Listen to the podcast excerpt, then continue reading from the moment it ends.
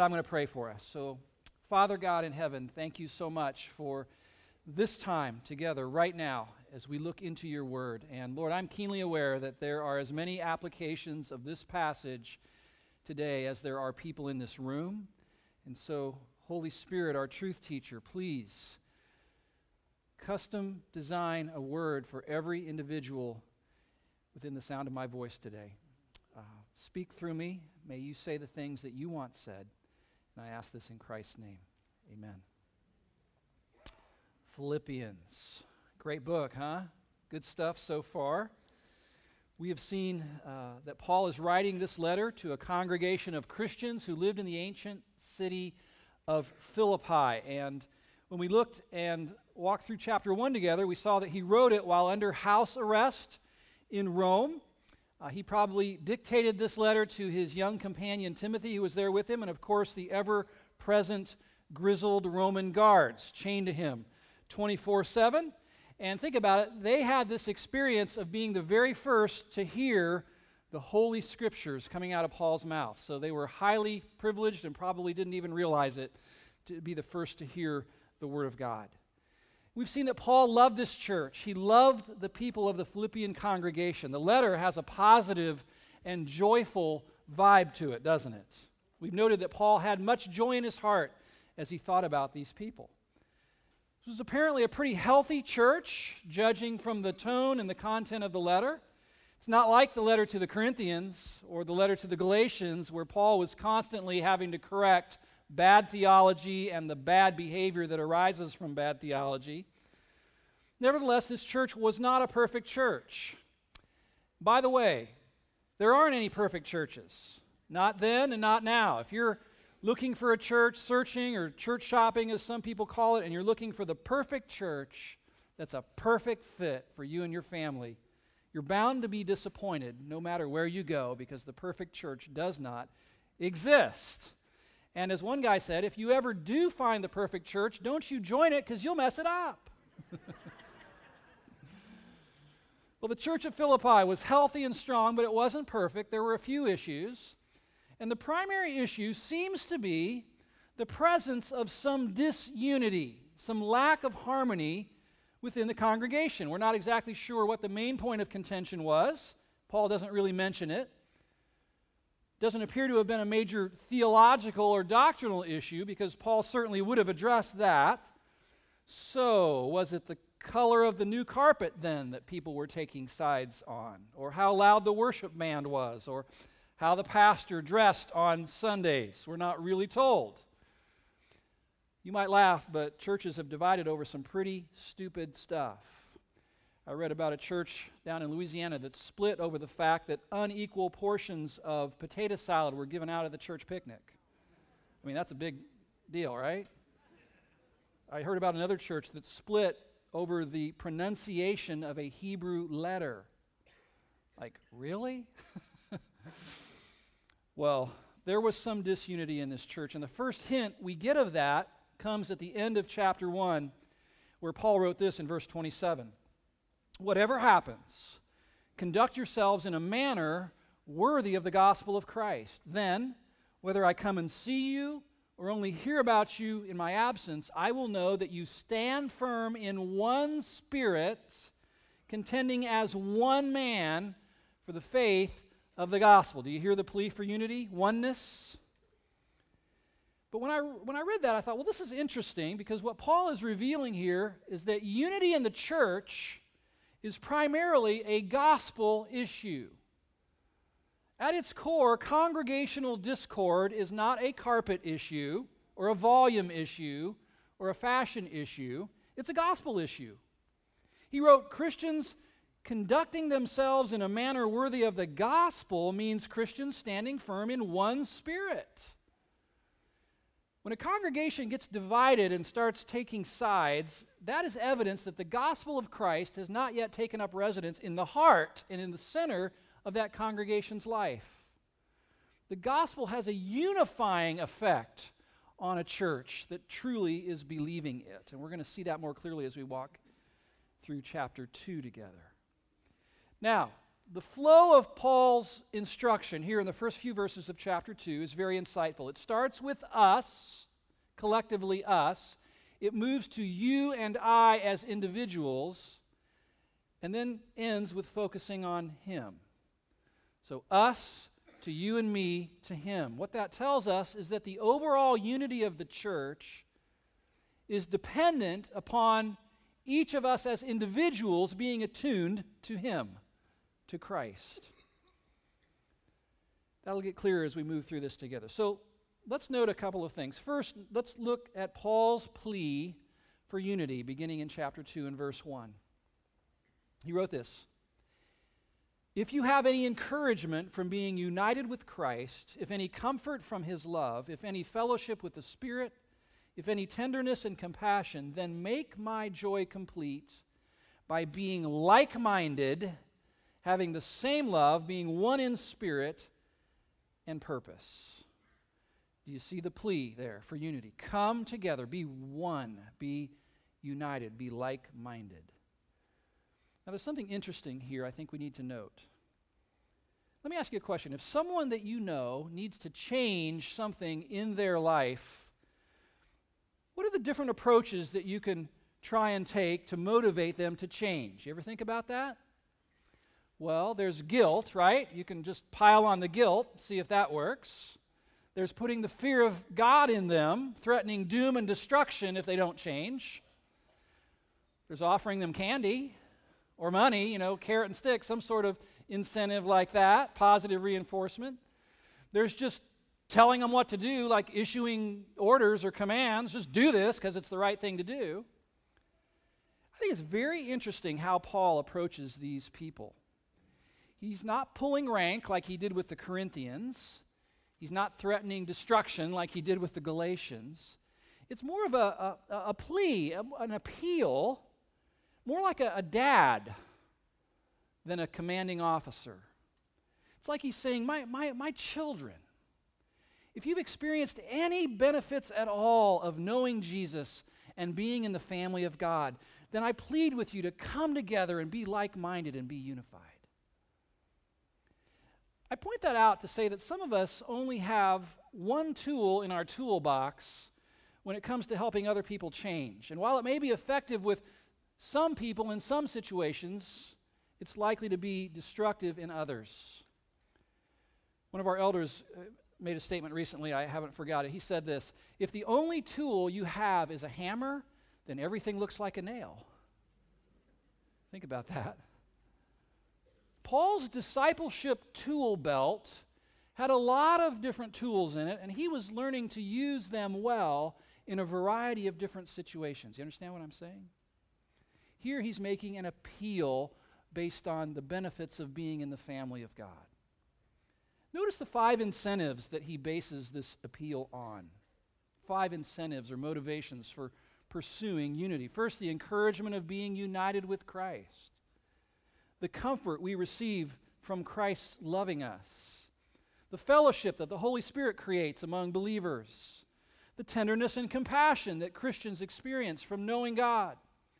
And then, if none of those incentives were enough, Paul added a personal one do it for me, he said. Fulfill my joy. In other words, hey, you guys bring me a lot of joy. When I think about you, my joy tank is about 90% full you can fill up that last 10% and top off my joy tank if you'll just resolve your conflicts and come together and be unified. His tone is not harsh or demanding, not with this church. He's, like I said, like a loving father trying to correct an errant child. And he, he appeals to them based on how good they've had it being in the family. It's like he's saying, since we've all been blessed so much, let's come together. Notice how he describes unity, the phrases he uses in the body of Christ. Four descriptions of it be like minded, have the same love, be one in spirit, be one in purpose. Well, that's a good description of unity, isn't it? Be one, oneness, like mindedness. Wouldn't you agree that if everybody in the church, everyone was like minded about Jesus Christ, shared the same love equally for all of the members of the church, if everybody had the same passion and embraced the same mission, wouldn't you agree that there would likely be a sweet, sweet unity in a church like that? I think so. I think, when I think about this church, New Life, I think we've tasted some of this unity. I think we've, by the grace of God, been able to experience some of it. We know we're not perfect here at this church. We know we're not a perfect church. But you know, compared to some other church situations that I've been in, we are very blessed that God has graced us here with such a widespread, prevalent sense of unity. It's really somewhat rare in the church world. Maybe you can attest to that from your experience. I can only believe that it's the work of God in us, uniting us around a shared passion for Jesus. You know what else? When the members of a congregation are truly becoming like minded, kindred spirits, passionately loving Jesus together, then the little conflicts that will inevitably arise end up being seen for what they really are. They, they end up getting right sized. Do you know what I mean? And conflicts are going to arise. Whenever you put sinful, fallen human beings together, whether it's in a family or a work group or a small group or a church, there's going to be friction. There's going to be some conflicts that arise. But when a church is like minded and, and shares a common love for Jesus, instead of casting a huge shadow over the whole church, those little things are seen as the minor irritations that we should probably expect when we put human beings together. And, and when you have that perspective, then you say things like this Well, you know what? I know we're at odds with each other right now, but, but in the grand scheme of things, this is really not that important, so let's work it out. Right? In humility, addressing these conflicts, repenting as needed, forgiving one another so that we can get back to the main business of worshiping Christ and spreading his gospel together. So, Paul makes a an appeal, a firm but fatherly appeal for unity in the church based on the wonderful benefits we all experience from Christ's love and being part of his family. That's the us part. That's the message to us. Come together, be like minded, kindred spirits. But then he gets personal because he knew that unity can be really fragile and that each one of us has a part in contributing to the unity of the whole church. And so if someone in Philippi had heard what Paul said and then asks, okay, Paul, all right, I, I get it. So what's my part? How do I contribute to this unity that you're speaking about? And then here's his answer, verse 3 Do nothing out of selfish ambition or vain conceit, but in humility consider others better than yourselves. Each of you should look not only to your own interests, but also to the interests of others. Your attitude or your mindset should be the same as that of Christ, Christ Jesus. And so, what's he doing? Well, he's laying out a pathway to unity for each of us to follow. And it's really a way of thinking, isn't it? A mindset. I can take you to the exact spot where I was on the campus of Liberty University many years ago, standing at the base of the steps leading up to dorm 14, when God the Holy Spirit lifted Philippians 2 4 off the page and landed it on my heart so hard it nearly knocked me over. I'd just freshly given my life to Jesus Christ. I was in a dorm full of guys who were on fire for Christ. Many of us were memorizing the book of Philippians together. And I remember on that sunny afternoon, getting ready to make my way up those stairs, it's as if the Holy Spirit pile driver, wham, knocked me over. And the way I had memorized verse 4 went like this Look not every man on his own things, but every man also on the things of others. That was like a ton of bricks landing on me. Have you ever had that happen to you? Have you ever had God take something off the pages of Scripture and just smash your heart? I was like laid out. And it was as if God was saying, Steve, this is not how you've been living your life, focused on others. No, no, no. You've been living your life focused on you. And what could I say? He was right. The Lord's generally right, right? Yeah, you're right. My life up to this point has been all about me. It's been about making, you know, lifting up my name. It's been about being right and being viewed as right and being highly regarded and, and making my point and winning and coming out ahead and being heard and making sure my opinion got considered. And I said, You're right. Look not every man on his own things, but every man on the things of others. And I, I sense the Lord saying, Steve, I'm going to change your mindset. And it's not going to be you that does it because you can't. I'm, I'm, I'm going to enter into your life and change your focus from self focused to others focused. And you say, well, okay, so are you now all others oriented and a big servant and all that? I'm, I'm still a work in progress like we all are, but I can tell you that my life changed forever from that day. If you'd been a person who knew me before that day and after that day, you would have to conclude there is a God in heaven who is changing that guy's life. Paul is laying out a pathway to spiritual unity by explaining the attitudes, the mindsets that help unity and that hijack unity. And there are, without a doubt, unity killers, right? Attitudes and outlooks and ways of relating to each other that just sabotage spiritual unity. And Paul pinpoints several of them. Do you see them? Do nothing out of what? Selfish ambition. You could call that a competitive spirit. The word in the original refers to rivalry. And what he's saying is, you know, hey, competition, that's good, but leave it out on the field, leave it out on the court. Don't bring competition into your relational world, it has no place there. This refers to the egotistical mindset that seeks to promote one's own agenda over everybody else's, thinking that my cause is the best cause, my opinion is the only one that needs to be heard, my group should get the best room, my way of doing things is the only way to do it, and the whole world would be better off if everyone just saw things the way I do. Selfish ambition. And we've already seen this in Philippians. Paul's already referred to this attitude. Remember those guys who were preaching the gospel but with impure motives? Remember talking about them? What he said was they had selfish ambition. They were trying to make a name for themselves and claim some of the Christian spotlight while Paul was out of commission. Selfish ambition. It's the kind of self seeking that inevitably leads to fighting and quarrels and arguments and conflicts and strife and taking sides. It kills unity, it kills like mindedness. Whether we're talking about our marriages, our families, our work relationships, our small group, our church, selfish ambition is deadly. I've been looking for the right time and place to say something, and I think this is it. You know, there are some people who just create strife everywhere they go. And you hear that they've been somewhere and you're thinking, oh man, they probably stirred something up over there, too. There's a good kind of stirring up, but there's a destructive kind of stirring up, isn't there? And I'm talking about that.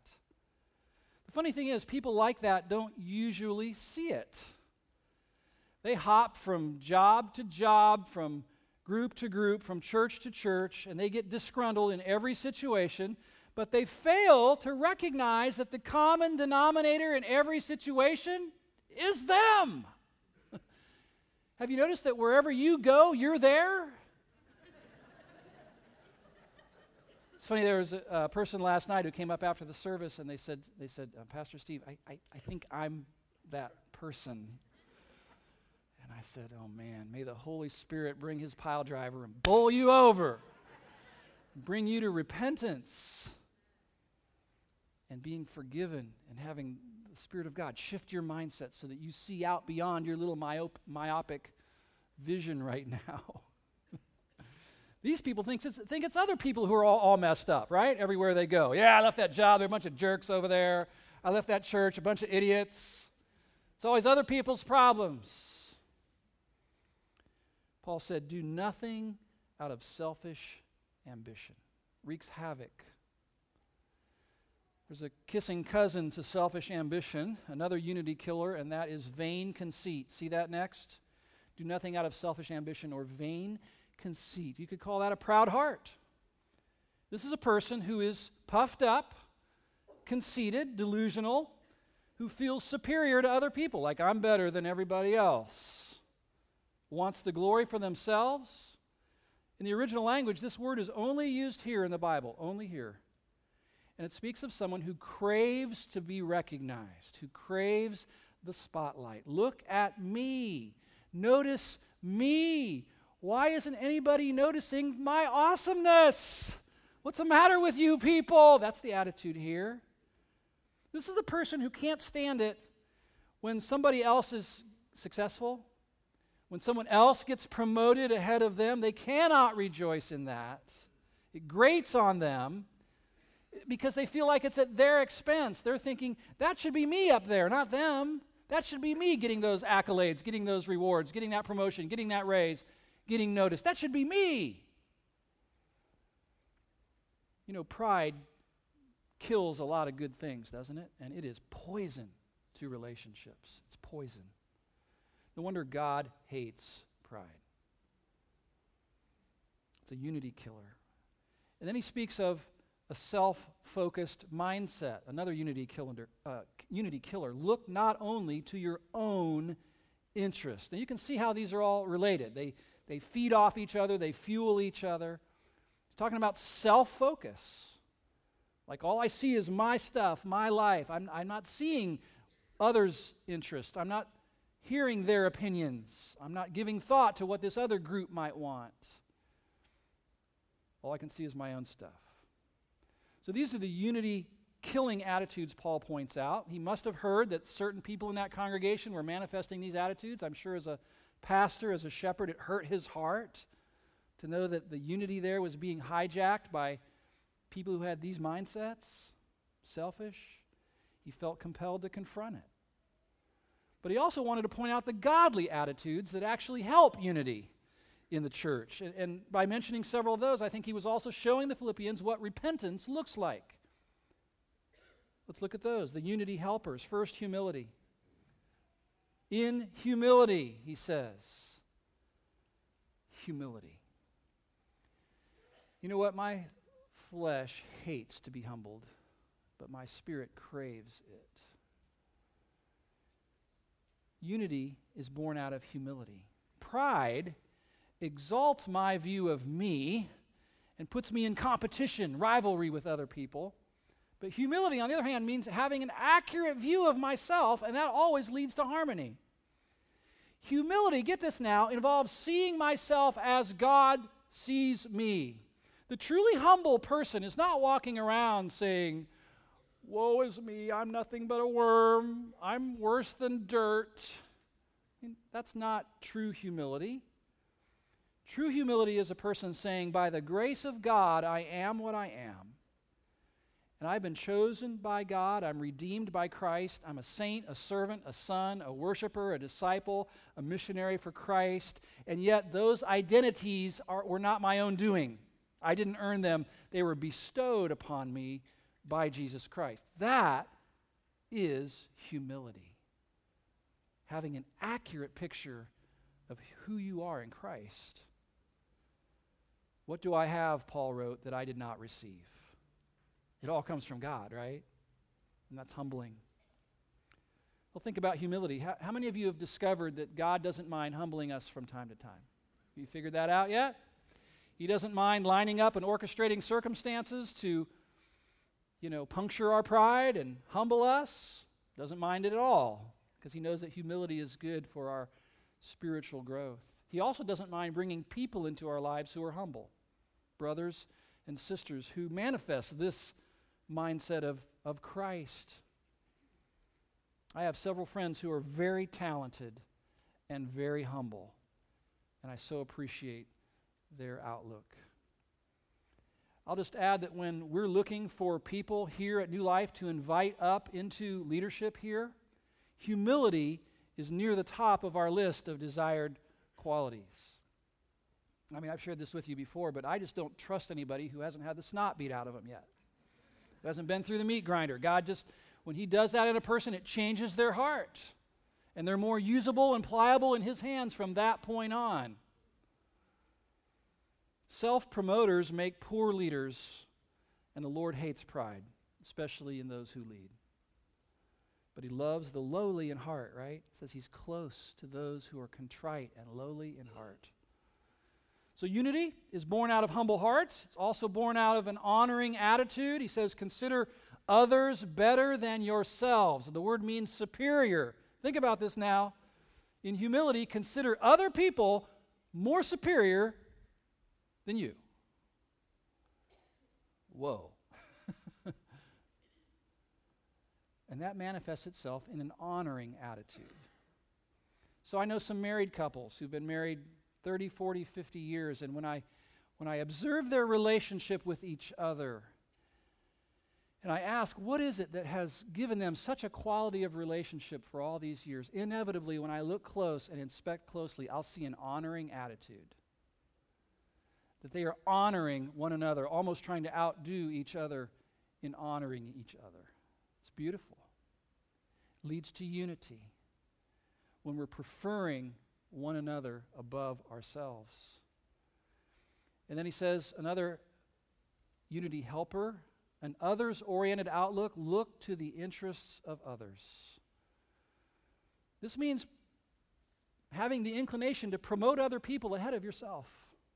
Let them go first. Rejoice in their success, in their promotion. Others before self. If you've ever had someone in your life who, who came up alongside you and said, You know what? I am here to help you get where God wants you to go, then you have encountered this kind of a person who has an others oriented mindset. So I think what Paul was saying here in these verses is this Philippian church, see these self centered attitudes within you. See how they stir up conflict and division and strife and break down community and hijack your relationships and hurt the body of Christ. For Christ's sake, Get your eyes off yourself and get your focus on others. Isn't that what he's saying? Put others before self. After all, he says, that was the mindset of who? Of Christ Jesus. Adopt the mindset of Christ. Your attitude should be the same as that of Christ in verse 5. Or let this mind be in you which was also in Christ. The mindset of Christ is others before self. Would you say that with me? Others before self. Now say it like you mean it. Others before self. That was the mindset of Jesus Christ. You know, as we step into this 50 day challenge together, this is the first mind shift we encounter. Others before self. Putting the needs and interests of others ahead of our own in our marriages, in our friendships, with our coworkers, with our bosses, in our small groups and ministry teams, in our church at large. Adopting the mindset of Jesus means putting others before self. This is what was so revolutionary for me. I'm sure I heard it before. I'm sure I'd seen people who live this way. But the first epiphany that needed to happen in me was to be brought face to face with the reality that this wasn't me. I don't live this way. The second epiphany was to admit that I was unable to think this way in my own power. I needed someone who does think and live this way to live through me. Enter Jesus. And that's where Paul goes. That's where Paul takes us, doesn't he? Look, look, at, look at this person who embodied this concept to the fullest. The ultimate selfless servant, Jesus Christ himself. The picture that Paul paints here of Christ. Verse 6 Who, being in very nature God, did not consider equality with God something to be grasped or clutched or held onto, but made himself nothing, taking the very nature of a servant, being made in human likeness, and being found in appearance as a man. He humbled himself and became obedient to death, even death on a cross. It was less than two months ago that Pastor Jay, in our December series, walked us through this beautiful passage, phrase by phrase. So I'm not going to go in depth today, but what I want you to see is the general trajectory of the servanthood of Jesus. Do you see it? Do you see that he made seven selfless decisions in order to put others before self and come and meet the deepest need of humanity. Do you see it? Seven steps down to our level. First, he relinquished his position. It was a decision he made, it was a choice he made to leave his heavenly home to come here. Then he released, he decided to release his rights and privileges, his heavenly lifestyle, the worship of the angel. Everything he enjoyed in heaven, he chose to leave behind. Then he embraced servanthood, did he not? Born to a peasant Jewish family in a little hamlet in a far distant corner of the world, not born in a king's palace, not born into royalty, taking the nature of a servant. And then, to put others before himself, he, he identified with the people he came to serve by becoming one of us, by putting on a robe of human flesh it never ceases to amaze me that if any of us had lived in Nazareth in those days and maybe walking down a dusty path and a little Jewish boy walked by us named Yesu, that we would have been walking by the creator of the universe. Wow. Being made in human likeness. And then he decided to accept treatment from others that was unfair. It says he humbled himself came unto his own, and his own received him what? Not. He submitted to authority, did he not? It says he became obedient. Obedient to who? He was obedient to his parents. He was obedient to the, the unjust Jewish authorities that hated him and wanted to have him crucified. He was obedient to the Roman authorities who cooperated with those guys. He was obedient to the Father in heaven because it was the Father's plan that he die for the sins of the people submitted to authority, and then it says he laid down his life, even death on a cross, the most humiliating kind of execution reserved for the scum of the earth criminals of that day. And he said, I'll do it in order to put others before self.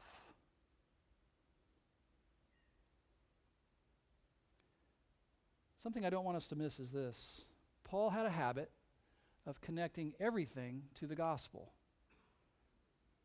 You could call it a gospel reflex, I guess. No matter what he was talking about, no matter what behavior he was urging upon people, Paul, as a matter of course, always brings Jesus into the conversation, particularly his death and resurrection and his exaltation.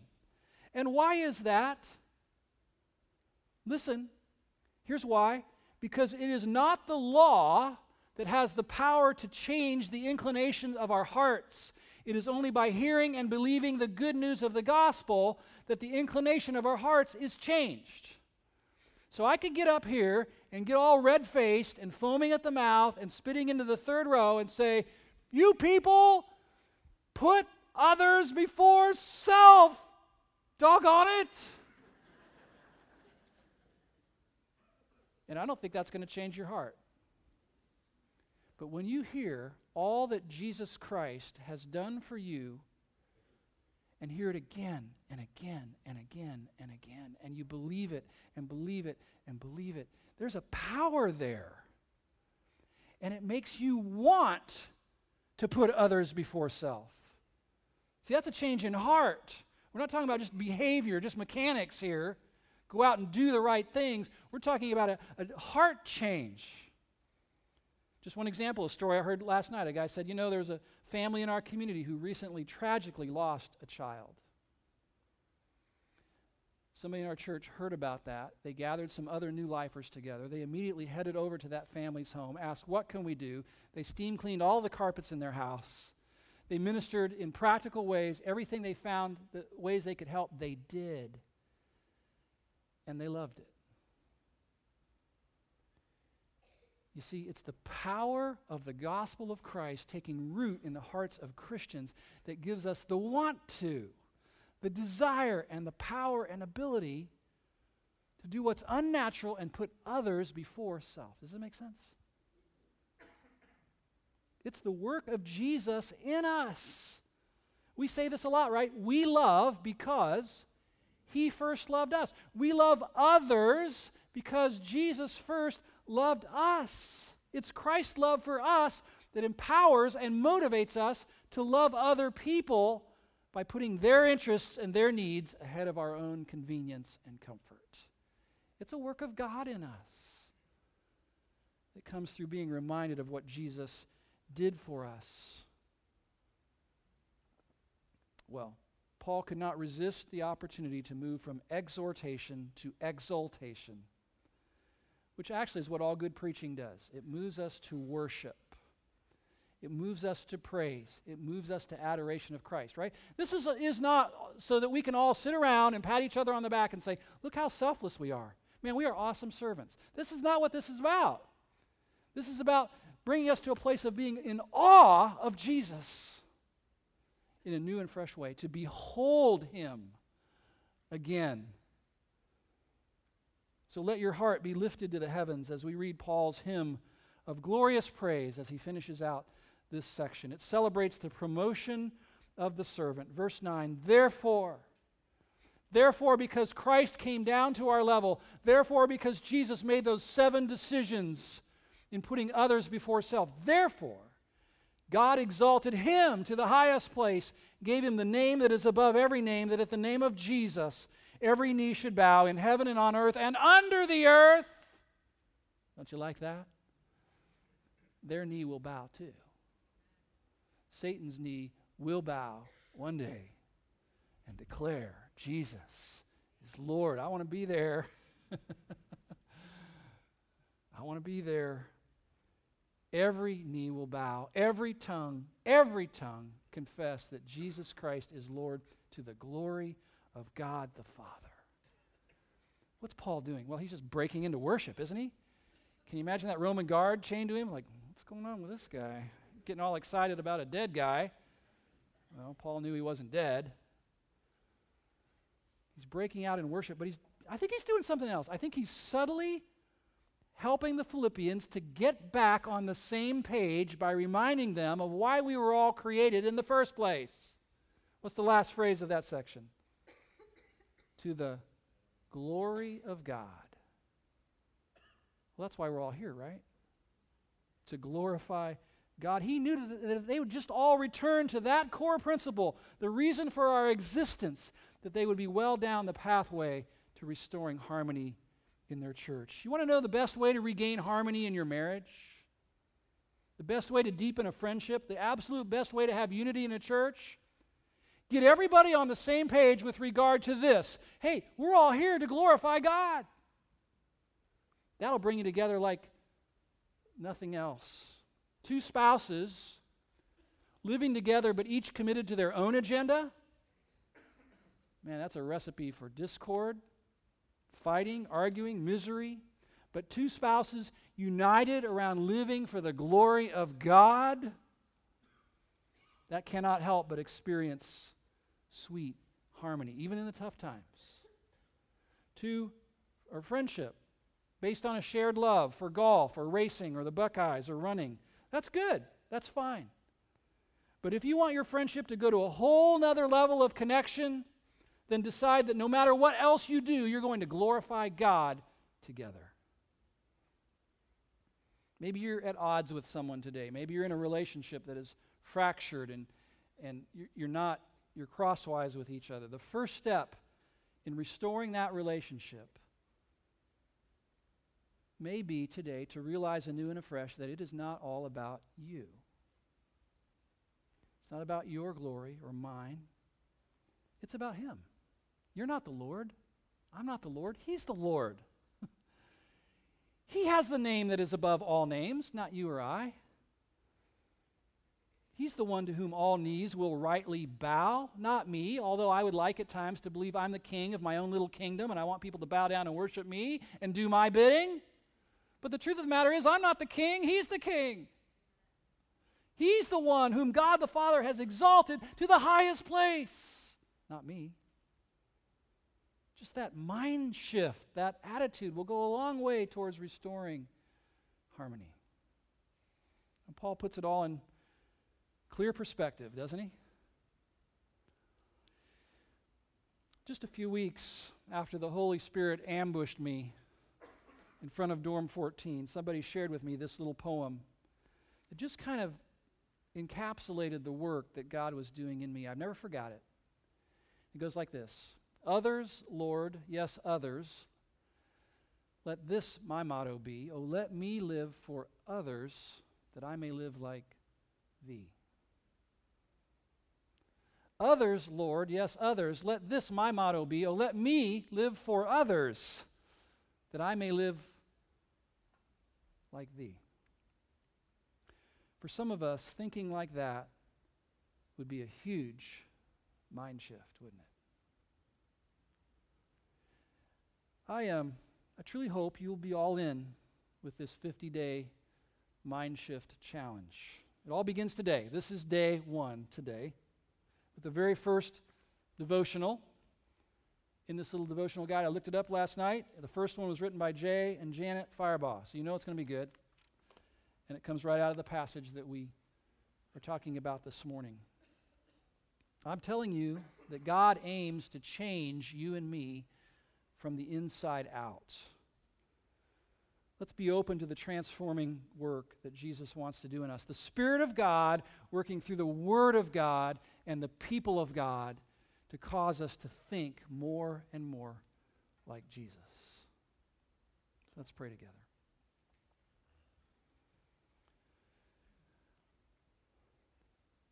I wonder how many of you, as you think about what we talked about today, and this challenge that we're taking on as a church, how many of you would just lift your hand and say, Steve, i will be all in, by the grace of God, I'll be all in with this 50 day mind shift challenge? You can, you can count me in. Would you lift your hands? Praise God. Many, many, many of us. I'll pray for all of us in a moment that we'll, we'll take it seriously and that God will work in deep ways in our lives. This morning we talked about unity. And um, I'm wondering how many of you would say, right now, Steve, I'm enjoying the peace of God in all my relationships these days. And I am really thrilled about that. Would you lift your hands? Peace of God is pervading my relationships. Praise God. Praise the Lord. Thank Him for that. There may be some of you who that's not the case. You, are in conflict, you're at odds with someone, there's disharmony there, and, and maybe you would say, but, but, but the Lord is speaking to me about taking His pathway for resolving that conflict, for doing my part to move towards that individual. Could I see your hands? Because I'd like to pray for you. All right, you can put your hands down.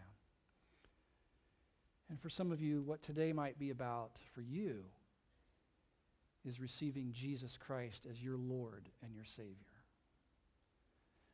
Every knee will bow to him one day. How much better for it to be done willingly now? You bowing your knee to the Son of God, you saying, Jesus, I, I desire you to be my Lord, to save me from my sins. And maybe if that's you today, maybe you'll just in a few moments come up and talk to one of our prayer partners and say that to them. Just say, I, I, I need Jesus in my life, and they would love to guide you towards that. Lord God, thank you so much for your word. Thank you for the way that your Holy Spirit lifts words from off a page or off a screen and lands them hard on us in ways that change us forever. Lord, as I prayed earlier, I pray you take this rich passage and apply it to each person in the room today, Lord. You must do this. There's a thousand different applications, Lord. Customize a word for every person here today. Speak strongly to us. And Lord, now as we respond in worship, we want to glorify the name of Jesus. Receive our worship, I pray, in your name. Amen. Amen. So let's stand together and let's minister to the Lord in worship, also to each other. If you'd like to come and receive prayer from our prayer partners, they would love to pray with you about whatever might be on your heart. Let's respond together.